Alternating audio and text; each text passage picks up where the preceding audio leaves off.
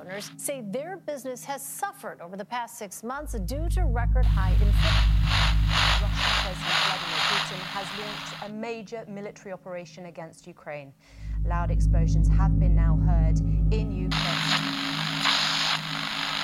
We are on the precipice of a global food crisis. Around the globe, we've weaponized food. It's during rush hour. The subway stop just behind us here, the gunman suddenly putting on a gas mask, unleashing a smoke canister, and began firing. Ten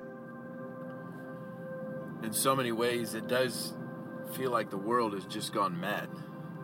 And as Christians, we have to constantly wrestle with this question of are we living in the end times? I think every generation has wondered that. In fact, in Matthew chapter 24, the disciples came to Jesus and they wanted to know too when are you going to return and what will be the signs of the end of the age? Well, Jesus said, Look, you're never going to know the answer to when. There's a lot of people that waste a lot of time trying to figure out when Christ will return, when the world will end. And Jesus said he doesn't even know. So there's no way that we'll know if Jesus doesn't know.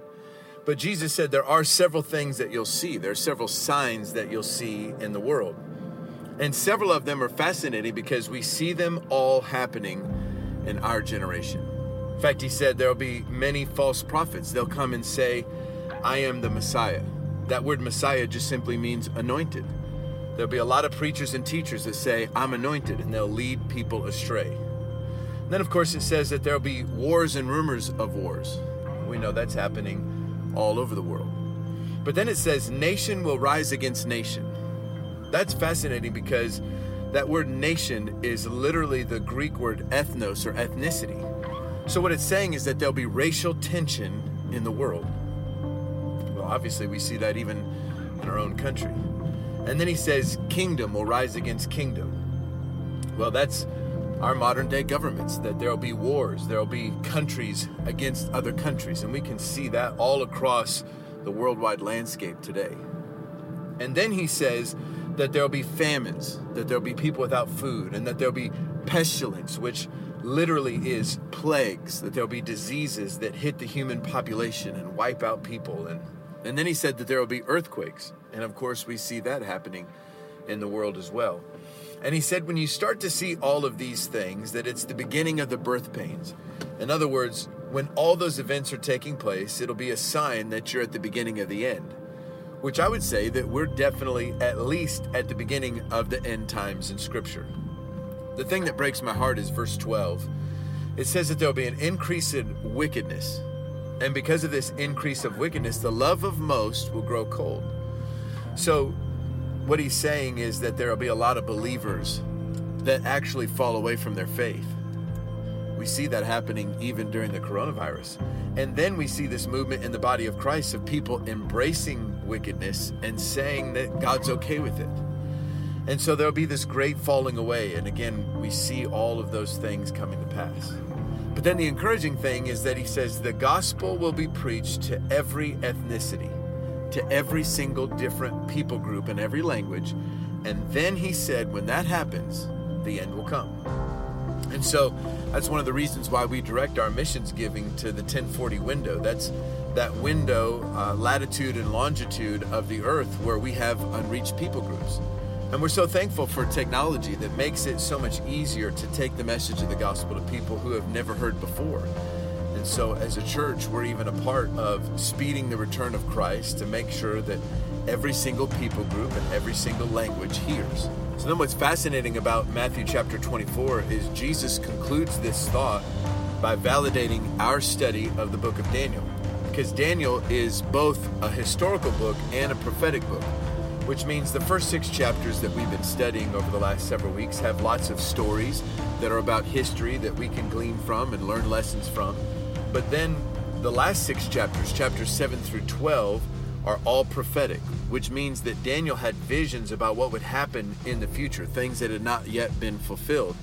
And Jesus validates Daniel as a prophet by saying it was prophesied through Daniel and then he talks about that phrase that we'll look at in the book of Daniel called the abomination that causes desolation. Today we're going to talk about what Jesus was referencing and what Daniel was talking about. the parts of prophecy that are still yet unfulfilled. And we're going to conclude today by talking about some practical things that we can do as end time believers.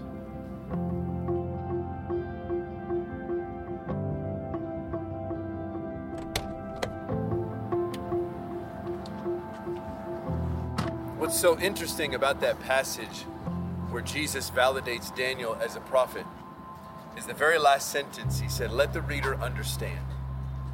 I think that's important for us because in modern day Christianity, most of us don't study prophecy all that frequently. And those of us who do, it's pretty confusing. It's hard for us to understand. And so we end up living our lives as though this will go on forever, as though prophecy will never be fulfilled, or maybe Jesus will never return. And so I think it's important for us to understand what the Lord said to us through the prophet Daniel, how it plays into our daily lives. Now, from chapter 7 through chapter 12, we have all of these visions that Daniel saw of the end times. But there's this place in Daniel chapter 9 that so much of it is summarized. It says in verse 24 70 sevens are decreed for your people and for your holy city to finish transgression, to put an end to sin to atone for wickedness, to bring everlasting righteousness, to seal up vision and prophecy, and to anoint the most holy. So he says there's 70 periods of seven. And we know that that represents seven years or 490 years of prophecy for everything that the Bible prophesies to actually come to pass. It goes on to say, No one understand this from the issuing of the decree to restore and rebuild Jerusalem until the anointed one, the ruler, comes there will be seven sevens and 62 sevens. It will be rebuilt with streets and a trench, but in times of trouble. After 62 sevens, the anointed one will be cut off and will have nothing. And then the people of the ruler who will come will destroy the city and the sanctuary. So let's pause there for a moment because Daniel is seeing into the future things that haven't even happened yet.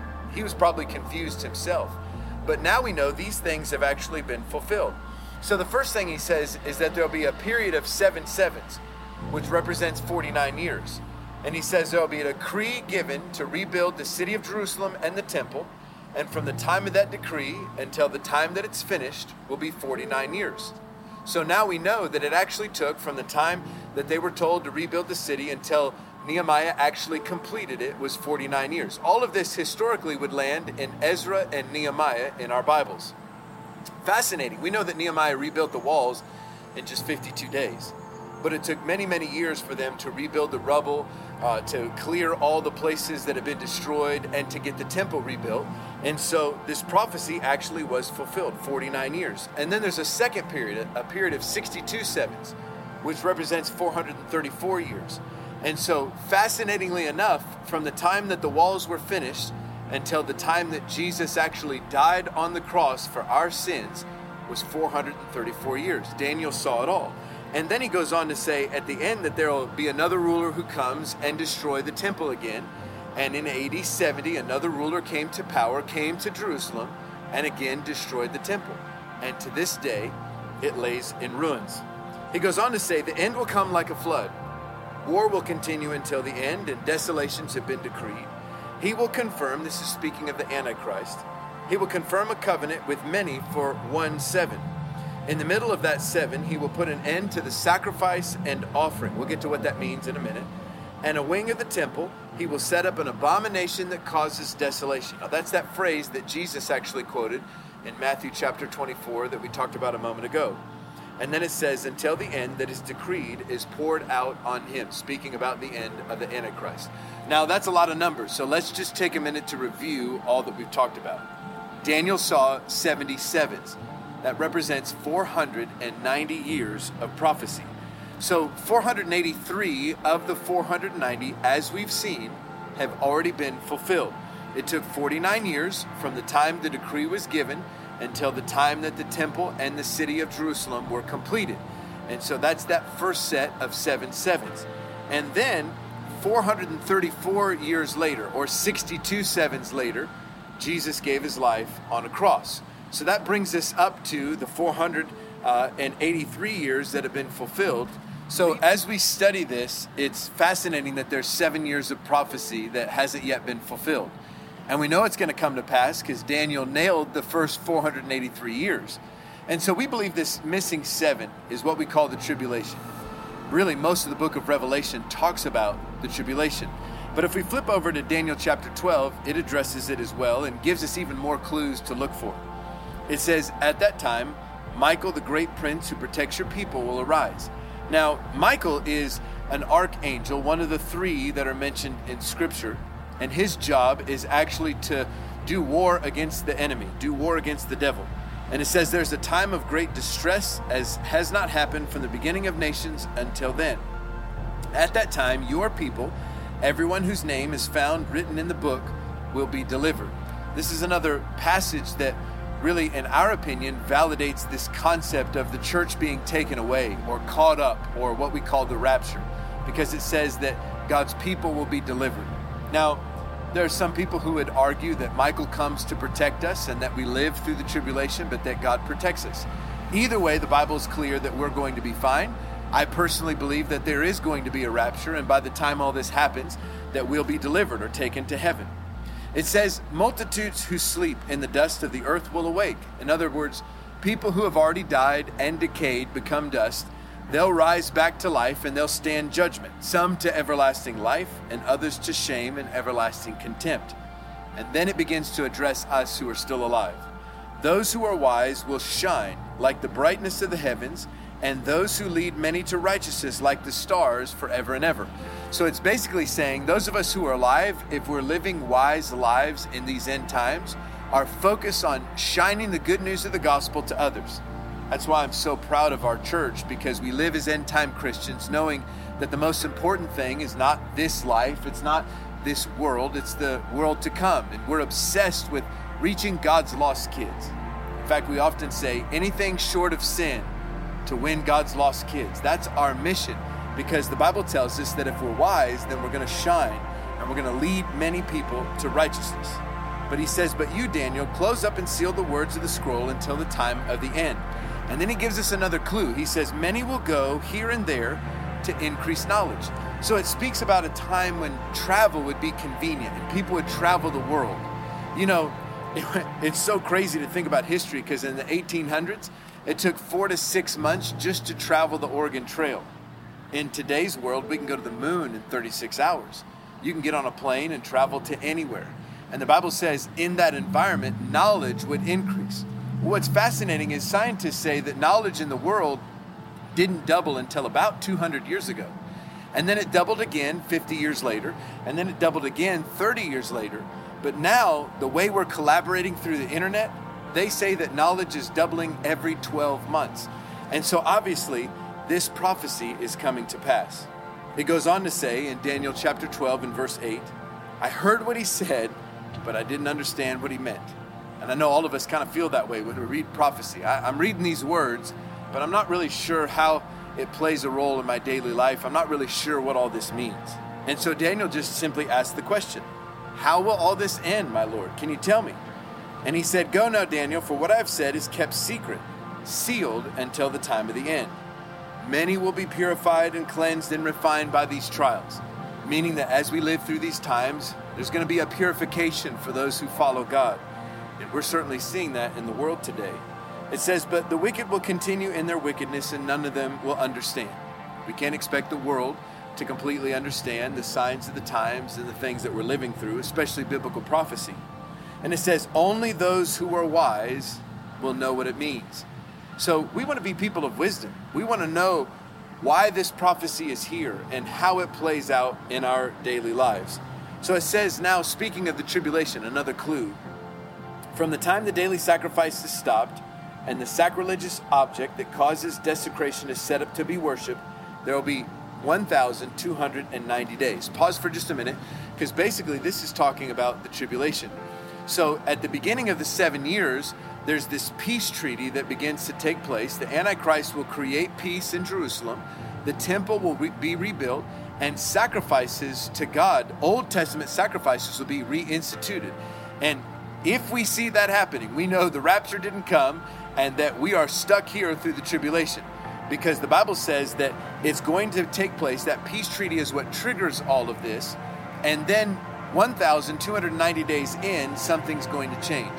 Well, I'll do the math for you. 1,290 days is exactly three and a half years. So, halfway through the tribulation, things are seeming great. There's peace. The Antichrist is like this rock star that's brought the one world government. The whole world seems to be getting along, and everybody has the mark of the beast. And then all of a sudden, something shifts. At 1,290 days, the sacrifices in the temple are stopped. The statue is built that Jesus prophesies, the abomination that causes desolation, and the Antichrist begins to force the world to worship him. And then it says to Daniel, As for you, go your way until the end. You will rest, and then at the end of the days, you will rise and receive the inheritance set aside for you. And I think that's so prophetic for us to hear because for so many of us, even as believers, there's a lot of anxiety and tension that comes with the idea that things could be wrapping up or that we could be one of the final generations. And God says, no, no, no, don't get full of anxiety. Rest. You're going to be protected. In fact, you're going to flourish and you're going to prosper in these very difficult times. And so we will rise. Whether it's in this life or in the life to come, the Bible says you and I will rise. And then there's an inheritance that God has set for us that there's something beautiful, a blessing that will come if we just live the lives that God has called us to live. But that's what we have to wrestle with. Where's the tension? Living this life and yet being prepared for the life to come. What does it look like to be wise Christians in these final days?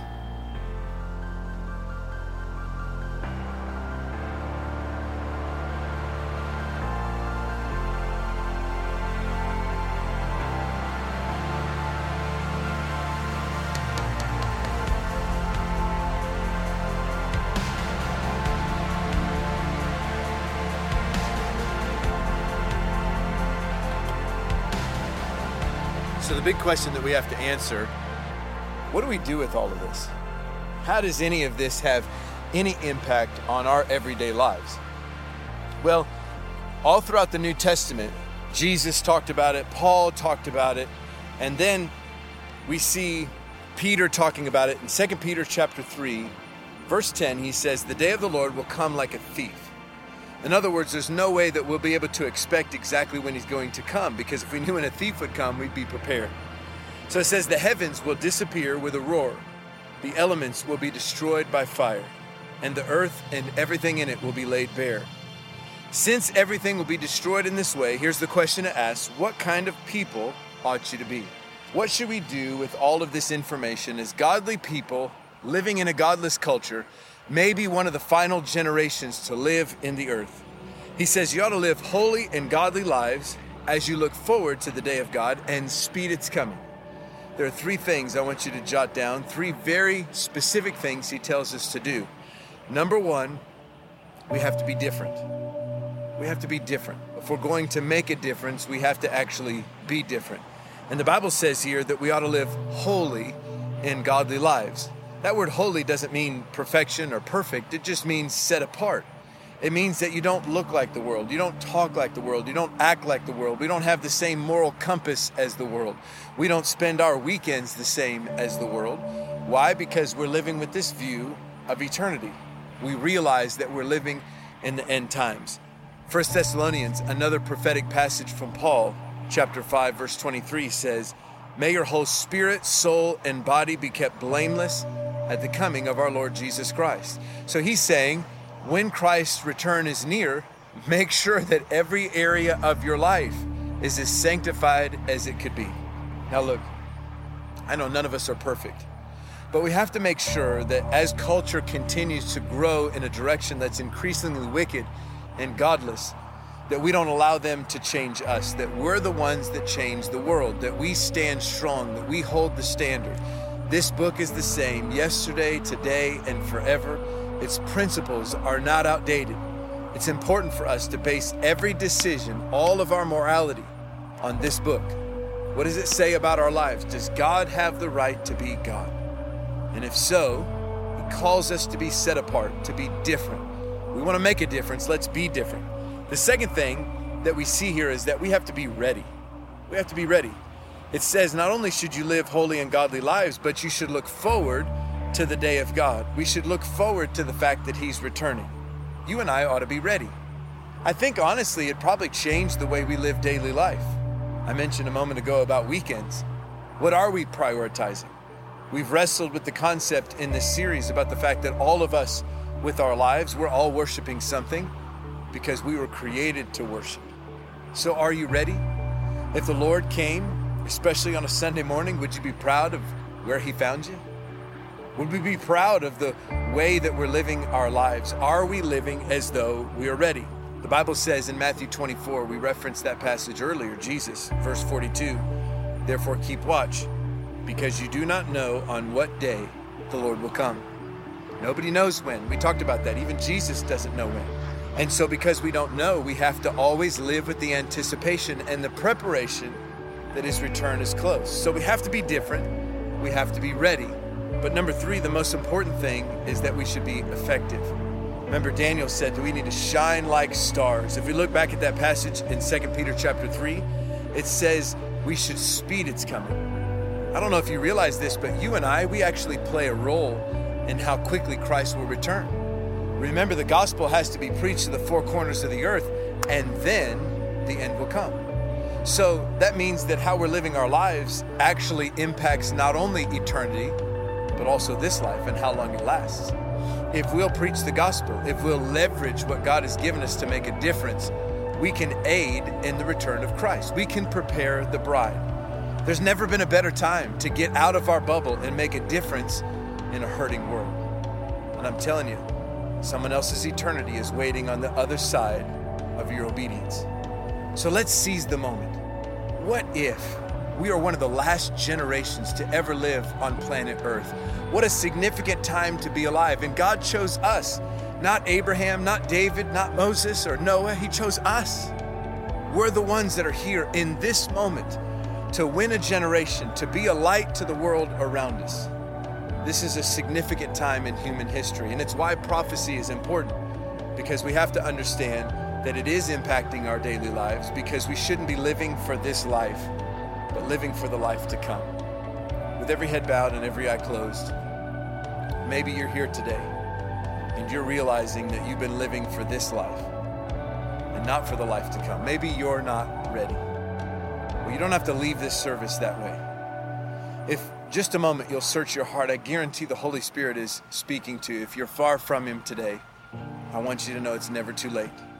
There are gifts and talents on the inside of you that God wants to leverage to making a difference, an eternal difference in the lives of the people around you. And if you just surrender your life to Him, you'll be back on track. So, with nobody moving around, I'm not going to make you stand or come to the front. I just want to pray with you right where you're at. If that's you today, would you do me a favor just to shoot your hand up high and say, Dave, that's me. I need Jesus in my life. I want to be ready. I need to surrender to Him. I've been living for this earth and not for eternity. Come on, put your hand up high just for a moment right now. Great job. I'm so proud of every one of you that recognize that and are ready to make that decision. I'm going to lead you in this very simple prayer, and I want you to pray it quietly in your heart. Just mean it. Just say, Lord Jesus. I repent. Forgive me today for living for anything other than you and eternity. I surrender to you. Help me to be who you made me to be. In Jesus' name I pray. Now, Lord, I pray for our entire church. Thank you for this incredible series and for the prophecy that's found all throughout Scripture that it has practical application to our daily lives. Not only can we anticipate what's coming in the future, but God, we can be prepared. We pray that you would help us to speed your return as we engage in our gifts, as we serve and as we give and as we feed people and as we share our faith with others. God, we thank you that we can make a difference. Help us to never lose sight that we are one breath away from eternity. Father, help each and every one of us to be ready today.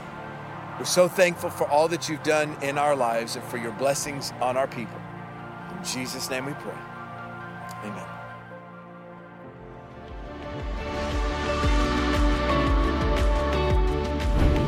so much for joining iTown Church online today.